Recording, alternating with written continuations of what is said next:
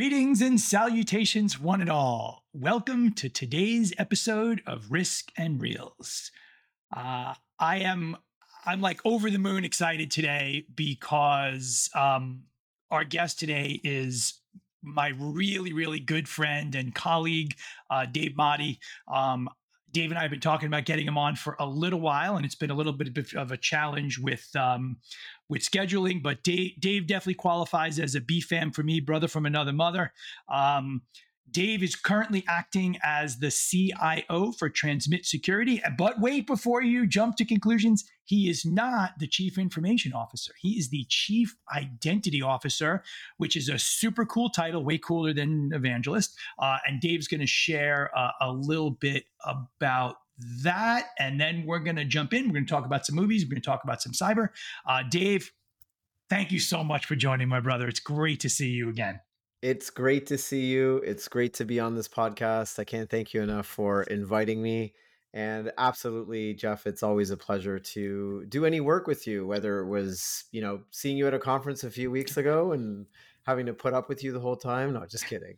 uh, no, absolutely love your your company and love what you're doing here uh, with, with this podcast. You know, spreading the spreading the loves, but spreading the information. I mean, it's obviously a field where there's still a lot of questions, a lot of confusion, uh, and a lot of thirst for knowledge, especially with um, with everything that's going on in the world. So you know, keep it up. But uh, but definitely awesome. excited to be here today, and I know there's probably more than enough stuff we could uh, talk about, and we could probably spend the whole day uh, recording. I'm sure. yep, we'll we'll record. We'll do some stuff, and we'll get you back. So, all right. So now that the mutual love and admiration is is out of the way, um, so as everyone knows, we're going to start with a movie question. So let me think. Um, Ooh, okay. Okay. So give me a character from a movie who isn't necessarily a traditional heroic role, but in the end turned out to be a, a hero. Oh, okay. So you're leave like a, a somewhat challenging one for me, right? you know, of course, nice softball for everyone gotta, else. I got to make you work for your money. Yeah, curveball for me. Uh, no, I don't think it's a curveball. I think actually, I'll, I'll, just say first before I give you my answer to that is that you know I, I think I, I, really enjoy a lot of these anti-hero movies, right? Because uh, you know, for long being a kid, kind of growing up in the '80s, we're used to always the '80s action star, pretty typical uh, you know, movies like Commando and stuff like that, where it's the hero and it's pretty cut and dry. Um, I'm going to go with uh, Leon from The Professional. Um, yeah, that's what I'm going to go with. Uh, so that that's that a had, good one. Yeah, uh, had Gary Oldman in it, and uh, it was about I think it was an, an, Italian hitman, although he was played by a French actor, uh, living in New York City, and uh, yeah, uh, I, I, don't know if you want me to keep going, but I'll stop there. Yeah, that's, yeah, that's no, I, I, I love that movie. Plus, who who who was the the female lead in the movie that a lot of people don't know? I think it was her first major role. Yeah, it was Natalie Portman. Um, that's and right. Then not yeah, long after, yeah, as a kid. Uh, not long after that, then there was uh, 1999 episode one where she was uh, Queen Amidala, then the Black Swan, and so on and so forth, and uh, and you know um, and I did definitely have a crush on her for a very long time. Uh, you know, not uh, not any not anymore though. Well, you know, I mean, I'm uh, I'm an adult now, but I was I was a, younger when when uh, when that happened. But uh, uh I just th- I just think Kristen, what you you don't want to make Kristen mad. No, exactly. No, I think she knew that though. She knew that though. But um, but yeah, no, for for sure. I mean, I think that that movie is kind of interesting. Uh, you know, just because you have the anti-hero and and he ends up uh, he's a bad guy he's a hitman um, you know does bad things for money and he ends up protecting uh, natalie portman's character um, I can go on and on, but that no, that's no, that's that's a good one. And now, now you make me kind of want to watch it again. It's been uh, it's been a while. Uh, one one of the things we're doing here before uh, Shay, my daughter, heads off to school, uh, is we're trying to catch up on a, a, bunch of movies. That's that's one we'll add. So okay, so I'm gonna I'm gonna give you I'm gonna give you mine. I actually had a different one. Okay. In mind, but but I'm gonna I'm I'm gonna um, change it up a little bit. So I'm gonna go with Anakin Skywalker and Darth Vader.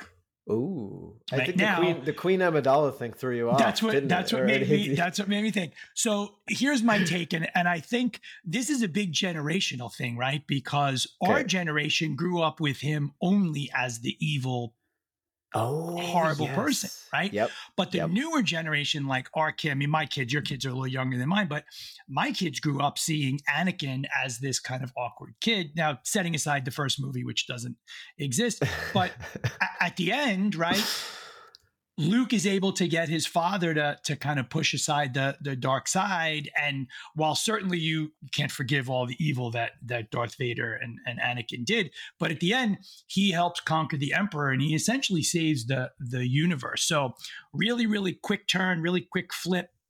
But I I, I just think um it's the storyline is so different from what we saw in the in the first three, and then and then the other ones. So Yeah, I think that's a good Uh, point though, because uh, yeah, as you and me when we were when we were younger, right? Darth Vader was pretty again, you know, eight, going back to what I said in the eighties, right? Even though it was like seventies, eighties, but it's fairly cut and dry with uh, you know, the the heroes and then the villains, and it was there was really no mixing of the two. There were some here and there, like I think sometimes people will say Scarface is kind of an anti-hero movie, that kind of stuff, but I say yes and no. It's not as much as as, as say like say hello to my say hello to my little friend. Mm. yeah, right. I mean, not really. Uh, Whereas you're right with Darth Vader, he he he made that heroic act at the end after doing all these terrible things, including killing those young Padawans. Yeah. But um, I but think if you ever get Scar- a chance, watch Star Wars Robot Chicken.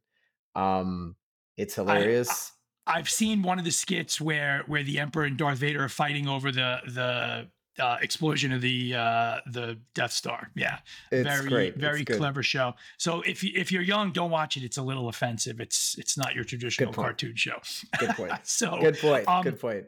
Yeah, I think you know. I think it's always interesting. Some other ones that, that I thought about were was um, the character from uh, The Last of Us, not a movie but TV show. Yep. You know, he's certainly not a good guy, but he turns out to be quite heroic uh, at the end. Of course, he throws away the future of humanity, but that's a different story altogether. yeah. Yeah. Um, we we just finished watching Ted Lasso and um, Nate. I love that show. Uh, and Nate also, right? He starts out as a good guy, turns out to be a jerk, and then he actually finishes nice. So, all right. yes. So now let's talk about the real reason people show up to listen. Hopefully, is is let's talk a little bit about um, a little bit about cybersecurity and and and we'll weave some stuff in. But I'm gonna I'm gonna take you back a little bit. If you remember when we were at RSA last year, hmm you got up on stage and talked about standards, and I was sitting in the front row, and it, it really kind of sparked a really good thought. And and you know, we at Black Kite are very much about standards. Our whole platform is built on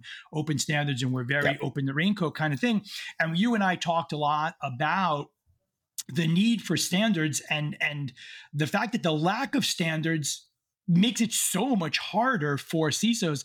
There's been a lot of LinkedIn posts over the last couple of weeks, really, about CISO burnout and Mhm. whether CISOs are in the right place, where they have the right power, and we can certainly have that conversation. But let's let's talk a little bit about why standards are such an important sort of they're they're a dependency for us to be successful running programs being more secure being more more risk resilient so Yep. Let's talk a little bit about that what are your kind of wax poetic for for a couple of minutes and and we'll build on that Yeah, I love that. Love that. No, yeah, uh, Jeff, as you know, it's an area that I'm very passionate about, and and you know, you and you know, for the audience who don't know us, we we spent some time together at at Gartner. I was there almost seven years, and I think you were there definitely over over 10 right? Fi- And- fif- 15 yeah. 15 15 yeah. Um but one of the last kind of research areas i worked on was uh started with the convergence of identity and data security. Um in and and we're seeing that now with more and more attacks using identity as the as the attack surface to get in to get to your data right? Like ransomware is a great example um and that was the precursor to uh I, I worked on this with uh, Patrick Hevesi, and this was the cybersecurity mesh architecture, the precursor for that. And that works, you, you know, it, really the basis for all that is uh, uh, standards, openness, and interoperability. And we'll, we'll get to that in a moment. But, you know, first I'll just start with this. It's like imagine you you get in your car and let's just say you live somewhere in the US and you drive from one state to another and traffic lights are different colors. Stop is blue and you know uh, uh, prepare to stop is uh, green and go is red. Well, uh, you know that would confuse most people in the world. We've we've come to the conclusion that keeping that red, yellow, uh, green works fairly well and you don't have to learn how to speak a new language you can you can do that. Now if you, if you right are, but clearly you have not driven in florida because in florida the colors and the lights don't really seem to matter to most of the drivers yeah yeah that's that's a good point that's a good and i should say i i i currently live in ottawa canada so canada's capital and i spent uh, part of the weekend in montreal and in montreal they had like and this is what got me thinking about it because uh I knew you and I were going to talk about openness and interoperability. And this is where the example came because they have different rules there. You can't go right on red. They had like, they had this white flashing light. And my wife uh, uh, grew up there and I was like, what? What is that? She's like, I don't even know what that is. I'm like, why can't people stick to standards? So that brings me back to where we are now with technology and why people are here. Um, we have to move that way because when you think number one the the mass adoption of uh, multi-cloud uh, SaaS, IaaS, and PaaS, uh, all of those providers, when they first came to market, they recognized that in order to help their adoption, they needed to use open standards to make it easier for uh, you know on-prem applications and services to plug in into that. Or if there's orchestration platforms like cloud access security brokers they have to be able to communicate with all the different uh, SaaS providers. You can't do that if everyone's sitting there having to learn your proprietary language. And if you make an update to your uh, system as, say, a SaaS provider or a cloud provider, it then means that you can break all these downstream applications and other integrations. That's very problematic. So today, you know, CISOs they obviously uh, struggle with lots of different things on their plate this one definitely can impact uh, obviously the technology stack but it can absolutely impact your process and even people right? So for example if you have a lot of proprietary tech and some of you are, are recognized especially if you're in government you might be sitting on technology that you just can't move over and you have to stick with it for a while. Right because it's old and super expensive to replace. Yep. you can't you can't i always tell people i can't in good conscience go and tell you got to rip this thing out because I don't think you can secure it when it's yep. going to cost you 50, 100, 200 million dollars or more to do that. Exactly, exactly, right? So imagine you you've you you've hired people just to manage that because it can't work with anything else, right? So you're not getting the advantages of like the uh, digital optimization and orchestration.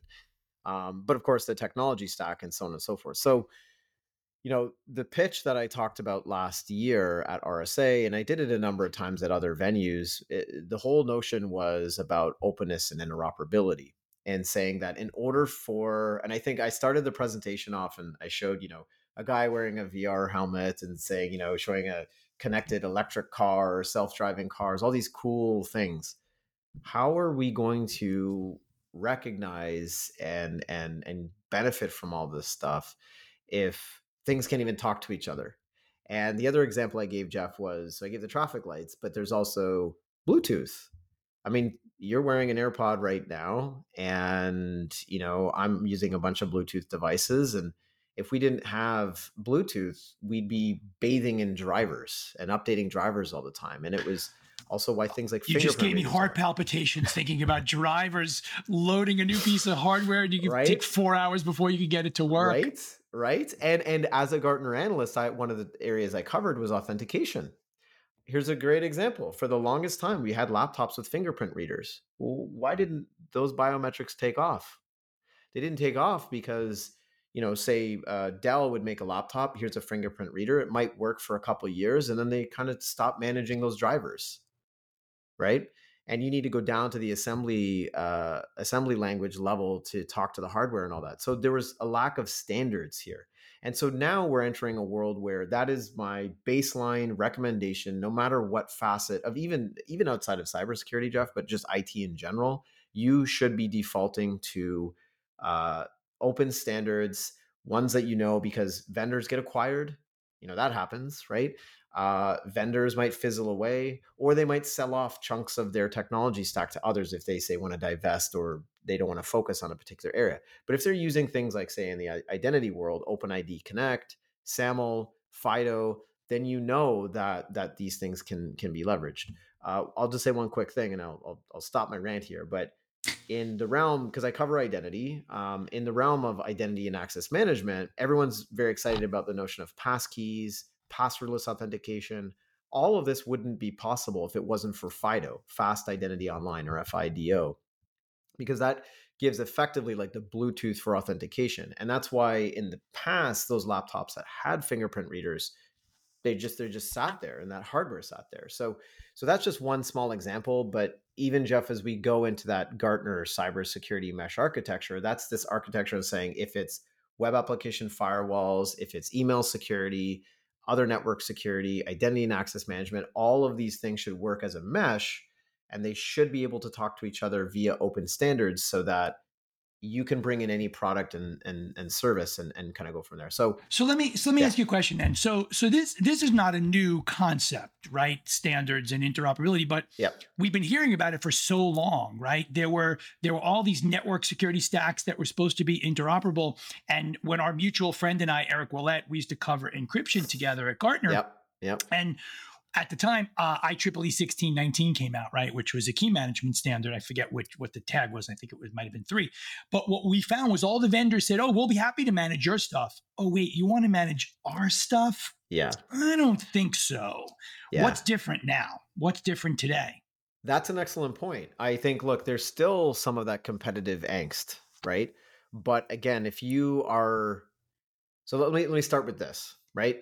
Um, you can look at Gartner data, Forrester data, anyone's data, and you and and and and the jury's already out that CISOs are dealing with too much technology, right? I think one, you know, you could you could hear stats that would say the average CISO is dealing with and their team uh, between 50 and 80 cybersecurity products, and that list keeps on growing because they're like, oh, what's we have some new threat that's come in ITDR. We don't have an ITDR solution. Let's buy one of those. Let's buy this. Let's buy that. Let's buy this.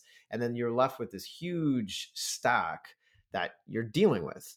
Now, if even a handful of those, Jeff, are using proprietary tech, again, you have the nightmare of maintaining, managing, and you know something gets updated, it breaks some application in your your full stack and then you get some business unit leader that's arguing with you as the CISO that this broke and you're like well yeah I'm trying to keep it patched right and so without the the uh, without using uh, all of this stuff now today it makes it hard so I guess what I should say here is that we actually have the data to back it up now we have the data to back up the argument to say if you aren't using open standards and interoperability you're just kind of a bozo because you're just going to make your life hard. It's going to cost you a lot more in the long run and it's going to drive your employees crazy and it will impact retention of your cybersecurity professionals because they're going to say this stack is a mess i can go work for this other company get paid the same if not more and my life will be a lot easier so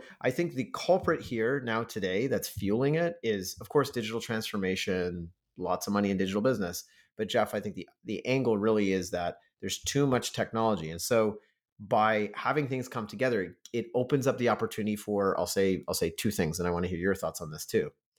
One, the ability to consolidate that stack. Okay? Cuz come on, no one wants to have 80 plus security products running all the time. That's just guaranteed. Well, the, the vendors want you to have 80 plus security products.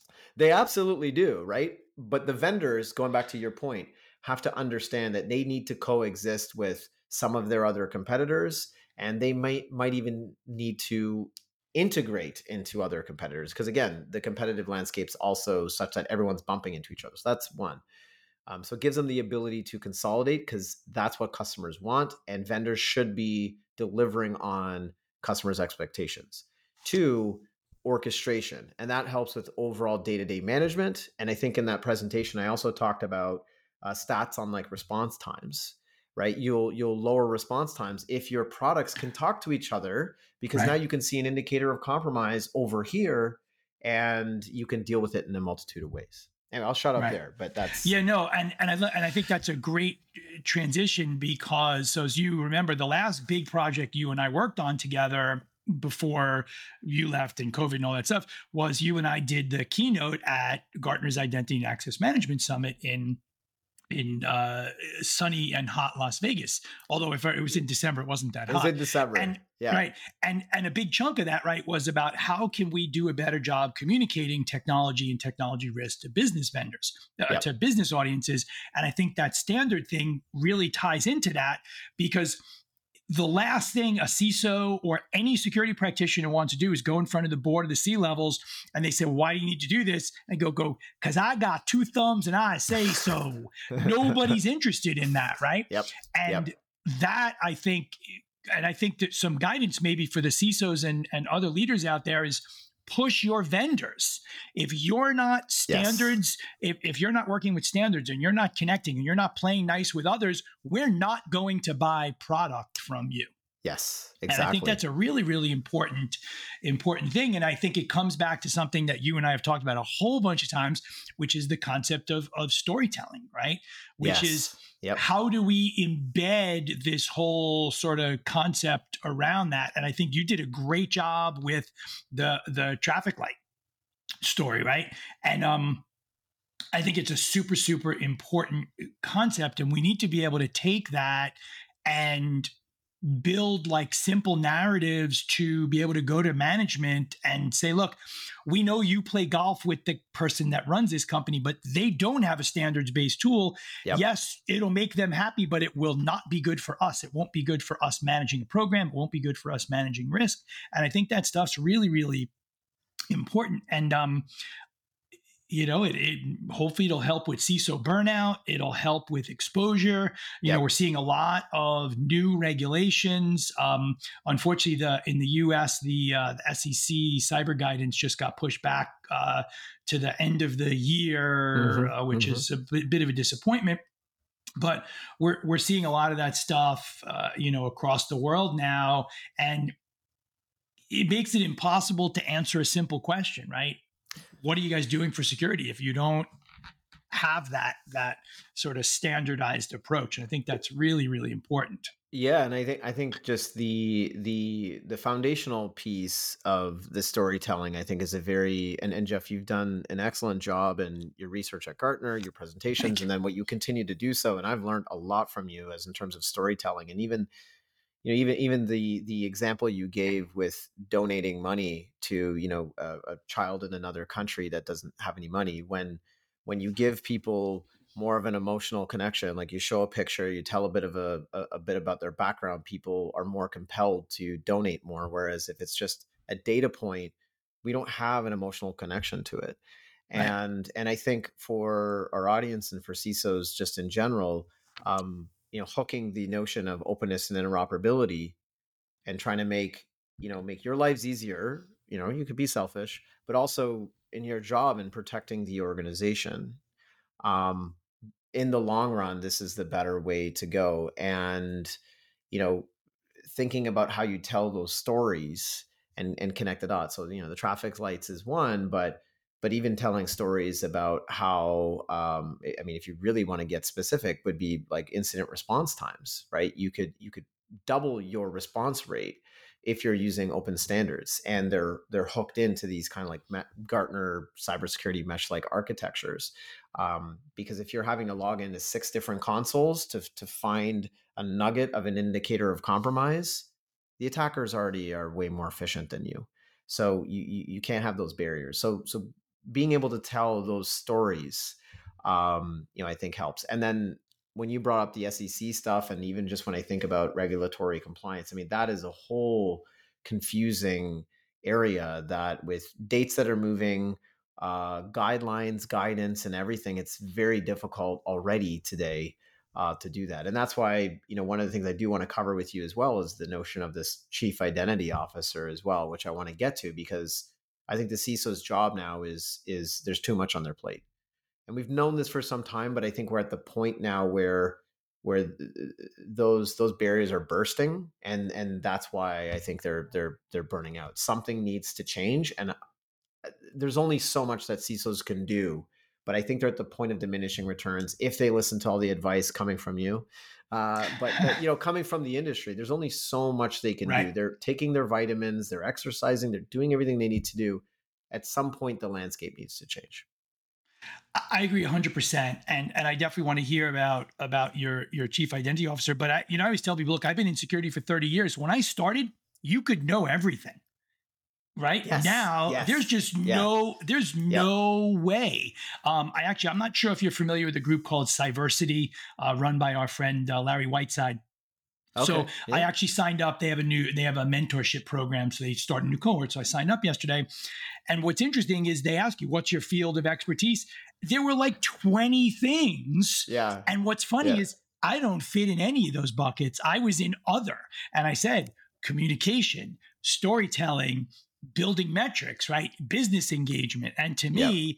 I think that's super super important. So so let's let's talk a little bit about your your your your CIO role. I you know we're out of three letter acronyms. I think so. uh, when you when I asked you what your title was and you gave me that. So tell me a little bit about what do you what do you do as as chief identity officer at, at Transmit? Yeah, so so so first I'll just talk about the the role generally. Uh, I mean, so so going off of the notion that that look, the CISO roles didn't really even exist 20 years ago, right? They they may have been they would go under maybe the the CIO and maybe they still are depending on the organization, but it could be like a a VP of information technology or uh, you know, uh, uh, information protection or network security was the common one when I got into this about 20 years ago. Network security, network security, network security, right? Um, and, uh, you know, at that time we had some people, maybe they were in HR, maybe they were also in IT or hybrid, and they were doing kind of identity and access management. Again, the titles may have been quite fluid. Uh, but then we saw the birth of IAM and kind of IAM professionals and people now who are dealing with the rights and entitlements of users, how users are onboarded, and all of that. And, you know, if we go back, yeah, 20, 30 years in identity and access management, there wasn't really a notion of security for the most part. I mean, it was just like right, it was getting people to be able to do their job, right? Here, give them access ex- to this stuff. Exactly, exactly, Jeff. It was it was primarily focused on enablement and productivity, not security. Mm. And so I always say, you know, my my quick way of saying that uh, is just joiner mover leaver, right you're dealing with people joining the organization moving around the organization you know david moves from being an analyst to going into finance or whatever it might be and then leaver, i decide to leave the organization and you want to delete my account so that there's no orphaned account and there's no exposure and all that kind of stuff great that's what what it was focused on before. Then we saw these titles kind of change, and we have director of IAM and now even VP of IAM. But in the last, I would say, especially the last five years, more of this has come into cybersecurity. And the CISO, they are looking at, at, at identity and access management much more than they they used to. Now, primarily when COVID happened, I, you and I were both at Gartner. My demand went up because everybody was focused on secure access. Like, hey, everyone's right. remote now what do we need to do? And it was like first get the network, the VPNs, get all that stuff ramped up. And then the immediate second thing was MFA, right?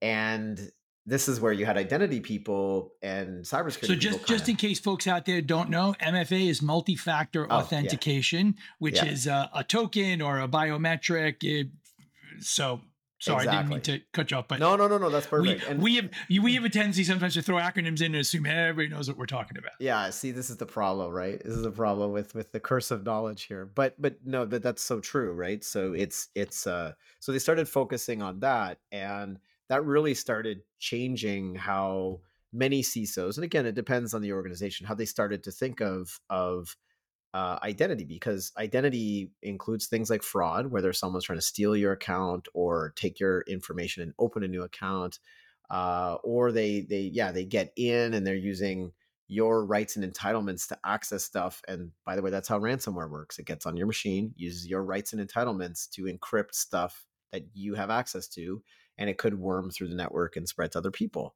Um, so anyway, long story short, we've got now enough justification to say I think now identity is is is such an important thing in organizations, both for if the organization has a consumer identity view, like a bank or or a retailer or a mobile network operator, they've got consumers they have to deal with.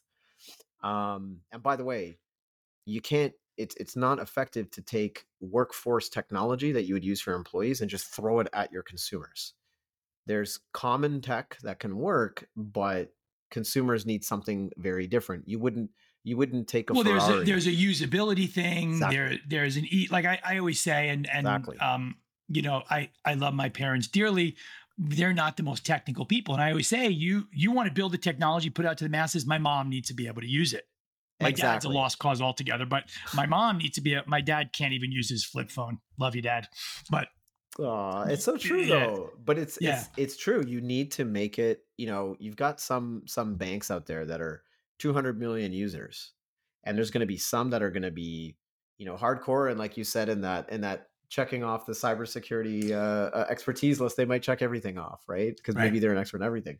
Whereas there's others like there's your your parents and, and my mom, same thing, right? Like barely even use something like an iPad, but they're being pushed to do more digital online banking for example. So anyway, long story short, I just want to make sure I get the, the point out is that there's enough justification now to say uh, we we already have VP of of identity at some organizations, and actually Identiverse, one of our old colleagues, Ian Glazer, gave a talk about the CIO role and how that's rising to prominence. So so what I'm seeing in transmit security, I think, was ahead of the curve here in many ways, in saying, look, you know, we see the need for a chief identity officer because there's the people side of everything, like managing their skill sets. There's the process. How do you deal with joiner mover leaver, plus all the the cybersecurity elements of identity now, um, privacy elements of, of it, consumer elements, partner elements, employee elements. Oh, and by the way, machine identities because that one's a big a big area too.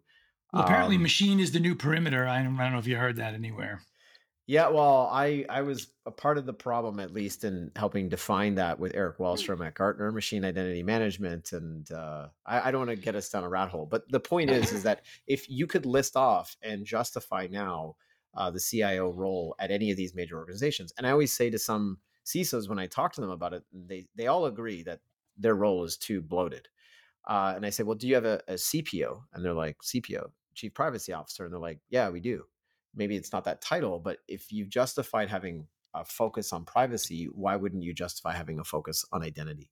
So there is kind of like at least the background to to my current role and and part of it yes i'm i'm i'm an evangelist a big part of my job is to kind of go out and and and do similar things that that you're doing and just evangelize all, evangelize all these good things and help some organizations further accelerate their identity programs and all this uh, but part of it's also doing that internally as well, the organization, because Transmit Security, we are a cybersecurity and identity security company, and we take this stuff seriously. And in fact, some of the products and services that we were we've we've built, like our machine identity management, was there to help kind of protect our identity infrastructure in and itself, which we know. You know, I'm not going to get my competitive juices going, but we know that like there are some of our competitors that have had breaches because they don't understand that they're not doing that um, because they were born out of joiner mover leaver they weren't born out of this adversarial view of like everyone's going to hurt me and i need to protect everything. Um, so anyway that's that's kind of my my role so i get to kind of continue just evangelizing all these things around identity and uh, security but last thing i'll say there jeff is really what i'm very much interested in is the intersection of cybersecurity and identity because these two worlds need to come together and one thing I said at a recent conference I went to, I'm like, who here in the room is an identity professional? And I was at an identity conference. Everyone put up their hand. I'm like, who's cybersecurity? You know, and maybe like uh, 20%. And I'm like, you know what? Attackers do not care. They will come in any way they want, and they don't care if you're a network security expert, a cybersecurity expert, or an identity expert. They'll find a vulnerability and they will use it against you. right So, anyway, and and I think you know one of the things that when you and I prepped for for the conference we did together a number of years ago, one of the things you pointed out was interesting from my perspective is that conference more than any other had more business people in it, right? There were HR Yes. people in there, there were application people in there, and I think that's the other piece, right? Is this is a set of business problems that we need to solve yep. and I, I find it very, very frustrating when we talk to security people and they don't think about the business part. Well, what's your business trying to do? What What are your business goals? What are they trying to accomplish? Yep. You your your job as a security person is not to save the business from itself. Your job is to help them do what they need to do without undue exposure. And to your point, the bad guys, they don't care. They No, will they go in any window, any door, any Yep. tunnel, Yep. however, and they're just not interested in hearing, well, that's not my job. Well, exactly, and and I think I, so. I, I'm glad that you brought that up about just the demographics of those identity conferences. So, so in our, our final years at, at Gartner, Jeff was the chair of the Security and Risk Management Summit. So, I think now Gartner's largest summit generally, but it's a very large uh, security. Uh, It goes, it goes, it, it goes back and forth with uh, IOCS, I think. Oh, okay, okay. yeah. And then I was the chair for uh, Gartner IAM. Um, so what that meant was, you know, uh, we had similar roles. We got to kind of pick the content and and and all that all the stuff. We didn't get to pick the venue, but we got to pick the content. Um, but that being said, I think uh, when Jeff and I were planning and we looked over, you know, the the demographics of the people who attended, and that was always one thing because I started my career in cybersecurity, um, and then I transitioned into identity. And you know for me it's not like i didn't plan this but it ended up like the market moved in this way um because i did I was, I was an attacker before i did bad things before and i i didn't care how i But you don't, you don't do it. bad things anymore, right? no not anymore No, not okay. anymore but but you know when when i i was always of the i, I always had the mentality of i would see that big laundry list of like different aspects of cybersecurity and i wanted to check them off i wanted to be dangerous about everything and so in my kind of interest just brought me into identity and now it's come full circle where all the cybersecurity stuff now needs to be a part of it and so what i always found interesting with identity is you're right i, I found that identity people at least when i got into that world it, it- you know what 15 years ago compared to the cybersecurity folks i thought they did a, a better job at that time anyway it might be different now in um, connecting to the business because it was born out of productivity. It was born out Right. of that joiner mover leaver where you're like, well, we need to we need to you know uh, uh, subscribe to this service so we could do credit checks on employees that are coming in, and there's a direct line to the business. Or banks with fraud, it's like if we don't put in MFA, multi-factor authentication, uh, we're going to get hammered with fraud, and then they can they can say this is how much fraud we would get. So they were able to Mm. make a uh, and, and the last thing, the last thing you Yeah. want to hear from your CFO is we can't do quarterly close because Bob or Mary doesn't have access. Exactly. Exactly. Right? That's a phone right? call you do not want to get. And and it's in your face with identity, right? Because you, you we see it we see it every day when we go to log in when you're touching your your finger on your phone or you're you're doing uh, Face ID. And if anything gets in that way, in your way, or or you know, we all love passwords, right? Password resets, like that's where identity comes in. But of course, there's the security element to it. But we all know that a lot of cybersecurity, really good cybersecurity tools and functions are just behind the scenes and you never see them, right? Like IPS. As it should be, right? They should be seamless. Exactly. They should be seamless. But identity is a little bit more in your face because Right. typically you are consenting to log in, right? So th- there will always be some kind of process where you are saying, I am logging in. I don't think we're going to eliminate that because we do need to have that event where you're saying, I'm choosing to log in. Right. Um, but to make it much easier, that's going to be the goal. So, um, so anyway, long story short, I think uh, I, I'm glad that you brought up the the conference because I think that's what really interested me with the uh, a lot of the folks in identity was the focus on the business, but there's HR, there's like marketing because it's like, hey, Right. we have a mobile app and we're trying to get people to use our stuff. There's you know, and if if if you don't do it properly, people do what's called cart abandonments. You're like, oh, this sucks. I got to log in and do this and do no. Abandon my cart and go to another retailer, you know? So it's it's huge. It's huge. And it's only going to get bigger from here. Yeah. Nope, I agree. So, all right, as you said earlier, Dave, we could literally talk forever, Yep. but I'm sure you have a job and I got to get back to to my job. So, let me let me just kind of do a little bit of a recap. So, um Dave's anti-hero to hero transition, Leon the professional. Uh I don't think Darth Vader was that bad a guy, or is that maybe not what I want to say? I don't know. um, standards are really, really important, both from a technical perspective, from the perspective of being able to lead and manage a function, and from the the business aspect. And identity and access management is is super super important and super super complicated. If you remember Ant Allan's old um, jellyfish diagram, yes. I used to love oh, that yes. thing. I Yep. didn't understand it, but I used to show it to people and go, "Look, you say you want to do IAM. What does that mean? There's 75 things in here." So- Um, so with that, uh, any final thoughts, Dave, from you? Uh, I would just say uh, again on openness and operability, uh, stick to that. Get it in your RFPs. Pressure your vendors. If one vendor doesn't want to, and they, you know, that's then you should mark them as potentially someone that you don't want to partner with in in the future, especially if they can be replaced. Um, and then lastly, if your organization takes identity seriously, uh, might be time for you to start to consider roles of uh, the CIO, uh, Chief Identity Officer, in the near future. And I'm always open to talk about that. I'm talking to a number of fairly large organizations where they just want to talk about the justification of those roles. So happy to uh, to do that.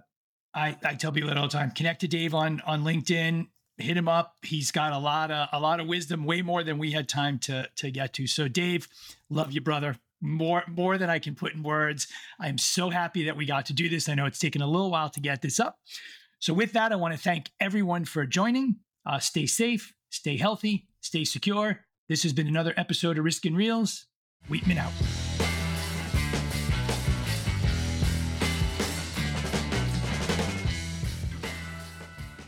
Thank you for listening to Risk and Reels, a cybersecurity podcast.